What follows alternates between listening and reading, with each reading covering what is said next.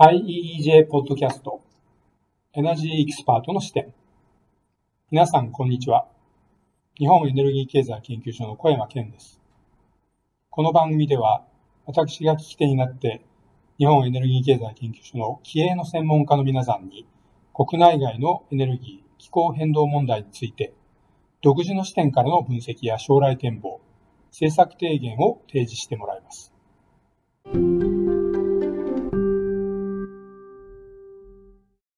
それでは今回は環境ユニットの土井直子さんを迎え、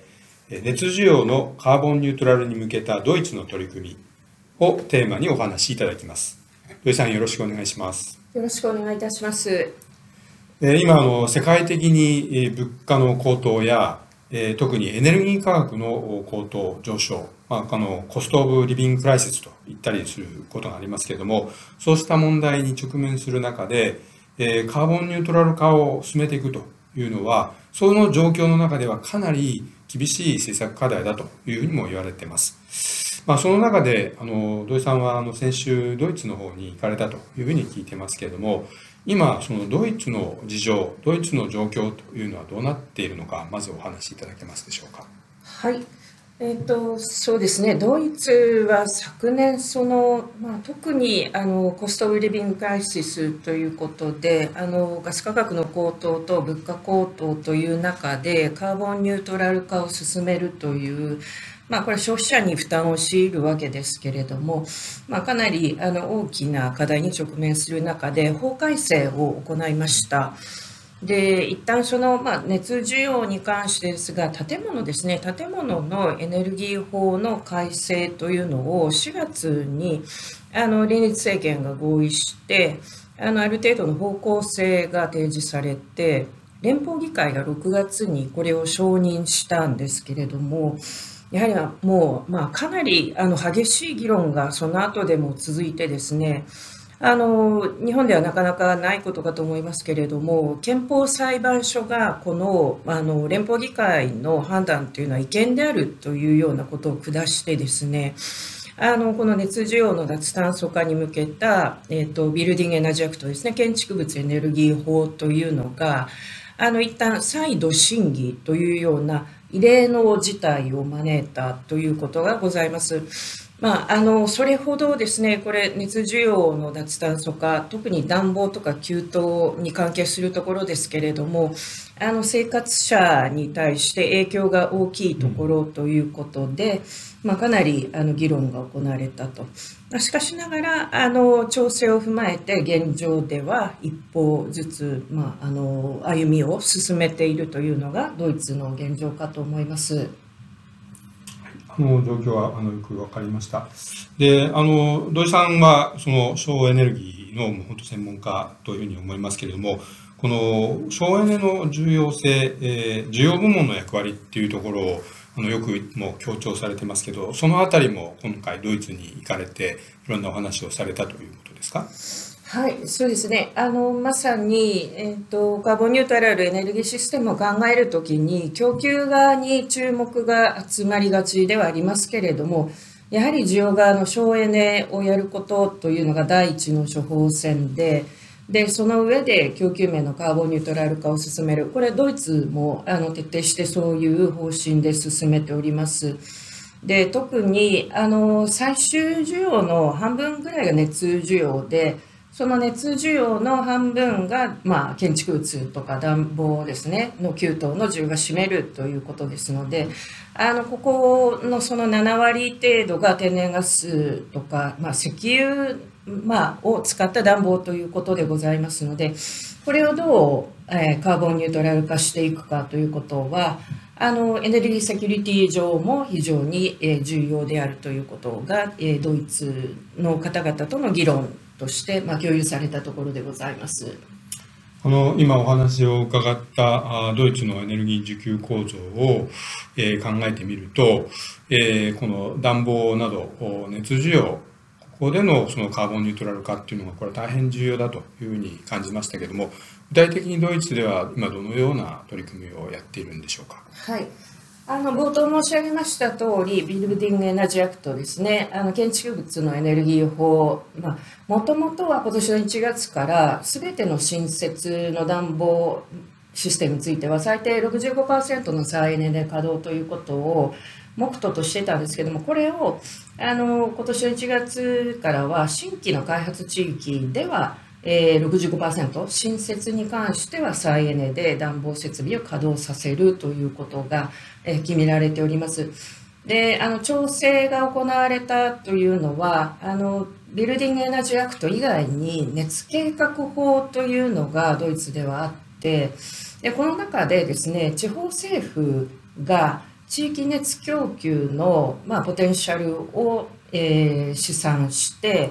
えー、非常に経済合理性の高いカーボンニュートラル化された地域熱供給を、まあ、計画するとでその上で消費者に対して情報を提供して選択肢を提示するということがえドイツの取り組みとして行われているということでございます。でこの熱計画でございますけれども大都市では2026年まで小規模の都市では2028年までに計画を策定するということがございますのであの私もドイツの専門家であったりとか、まあ、あるいはあの熱供給をやっている事業者なんかとお話ししましたけれどもかなりさまざまな詳細なデータを用いて、え、検討を行っているというまさに今動いているというのが現状でございます。あの今お話しいただいたそのドイツの取り組み、まあ、これがこれもその日本において、まあ、どういう形で、えー、参考になるのかなというふうな気もいたしますのでぜひ日本にとって参考になるものっていうのをご指摘いただければと思いますが。はいありがとうございますそうですねさまざまな興味深い取り組みをドイツで行っておりますけれどもまず私が面白いなと思いましたのはあのドイツでは熱アトラスというのをあの用いて熱需要ですね建物における熱需要のマッピングを自治体レベルで行ってますあの本当に見える化された形であの世帯別ですね世帯別の熱の、まあ、需要ですね大きさそれからそれぞれの CO2 排出というものが見える化されておりますでその上で、まあ、最適な熱供給の在り方を自治体が検討しているということでございます。でどうしてこういうマッピングが可能かっていうとあの Energy Performance Certificate といって住宅建築物の、まあ、これエネルギー効率性能を評価するあのラベリングのような仕組みがございましてでこれをもうストックもそうですしあの新設の建物もそうですけれどもあの建物世帯ごとにあのラベルを取得するあの、まあ、新規購入であったり、賃貸であったりの時に、えっ、ー、と、まあ、オーナー側が取得するということが義務化されているので、それで、あの、全体的な、あの、性能が見える化されているということでございます。ですから、この需要を把握した上で、あの、ドイツの場合というのは、地域熱供給のインフラというのが、あの、都市部で整備されておりますので、あの例えばですけどもこういった事業者が現状はガス由来のコジェネを利用して電力とかガスとかの供給をしている場合にこれをですね代替する選択肢としてあの大型のヒートポンプの活用ですとか排熱ですとかえ、それからゴミ焼却のま排熱もそうですね、工場の排熱もそうですけれども、それからあのよく欧州で使われるのは地中熱ですね。あのこれ大型の地中熱を活用して、まあ、あの間にヒートポンプを介在させるというようなこともございますけれどもそういった形で需要に応じて、えー、最適そうですね経済合理性の高い最適な選択肢を検討するということをやっております。まあ、あの冒頭申し上げました通りこり検討した上であの最終的には世帯がどういった熱源を選択するかということは裁量はあの個人に委ねられているということになりますけれども、まあ、インフラ整備の観点からは建築誘導計画という形で整備されているということでございますね。でまあ、あの本当にいろいろ面白い取り組みはあるんですけどもあの例えばスプリットインセンティブといってあのなかなかこう賃貸の場合ですねオーナーがそういったあの新たな熱供給に対応するようなシステムの改修をするようなことというのをあのなかなか行わない、まあ、それはあの結局エネルギー価格が払うのはあの、まあ、海底であるからということであの、まあえーと、スピリットインセンティブと言われるもので、まあ、利害が、まあ、あの反するようなことがあったりするんですけれども、えーと、一方で、えーと、賃貸物件で断熱性能の低さを改善するためにですねあの物件のオーナーが省エネ回収に関わる費用まあ、8%までを借り手に転嫁できるようなこと、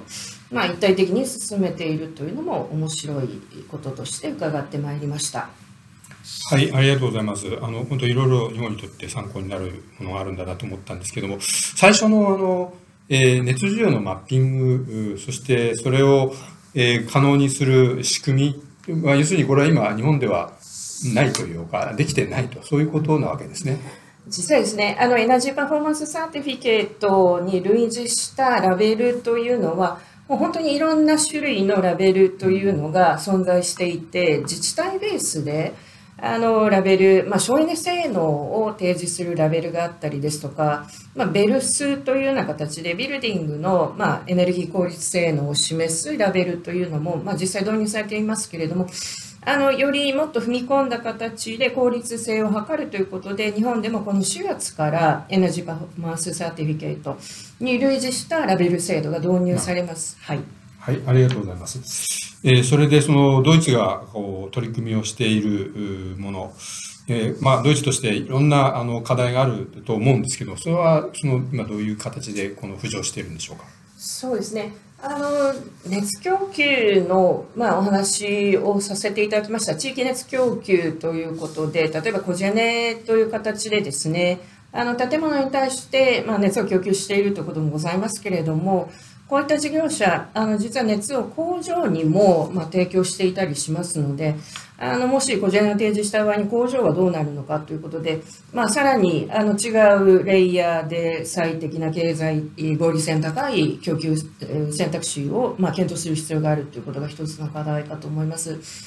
もう一つ、これドイツに限らずですけれども、あの今、かなりあの課題になっているのが、ヒートポンプの設置者ですね、インストーラー、事業者の数が十分に揃っていないというようなことを、あの諸外国、まあ、ドイツもそうですけれども、指摘されるところでございますので、こういった人材の育成をいかに行っていくかということが課題であるかと思います。はい、ありがとうございます。えー、最後お伺いしたのは、あの、日本にとって参考になるというところもあったんですけど、改めて、えー、日本に対して、えー、その示唆、えー、ドイツの取り組みの示唆というのは何かということをあのまとめていただければと思います。はい、ありがとうございます。やはり本当にカーボンニュートラル化、あのいつも私あの繰り返し申し上げておりますけれども、まず需要を把握するということだと思います。で、その上で、あの、ドイツの場合ですね、熱アトラス、マッピングをやっている、まあ、需要を見える化しているということだと思います。でそれも Energy Performance Certificate という形で、あの効率の、まあ、性能評価、どういった熱源を利用しているか以外に、建物の断熱性能であるとか、まあ、そういったあの建物の効率性を全体的に評価する仕組みというのをあの、まあ、導入しているということが非常に重要かと思います。で、2つ目ですけども、まああの消費者の合意形成っていうことがドイツのみならず世界的にあの課題であるかと思いますしおそらく日本においても今後重要な課題になるかと思いますけれどもやはりあのどういう選択肢を提示するかということですね消費者の選択肢を、まあ、既存しないということが重要かと思います。でその時にあの地域熱供給の事業者が経済合理性を踏まえた分析を行ってあの選択肢を提示するということもありますし、あの、加えて、まあ、所得水準に応じて、例えばですけど、ヒートポンプを導入する場合にですね、低所得者層に対しては導入の70%程度を、まあ、助成するというような措置もございます。ですから、その、まあ、自治体もですし、まあ、政府もそうですけれども、一体となっで熱需要のカーボンニュートラル化に向けた取り組み、情報提供、助成措置というようなことを実施しているということで、まあ、かなりあの冒頭に申し上げましたあの、まあ、違憲判決が、まあ、法律上出て、え調整を踏まえた内容で実施されているということではございますけれども、一歩一歩、まあ、歩みを進めているということで、ドイツの事例は日本に対して非常に大きな示唆を提示するというふうに考えております。はい。あの、今日お話があったあコストオブリビングクライシスの中でも、ドイツがしっかりと取り組みをやっているという点、まあ、これはあの日本にとっても大変参考になるお話だというふうに私も思いました。えー、本日はどうもありがとうございました。ありがとうございました。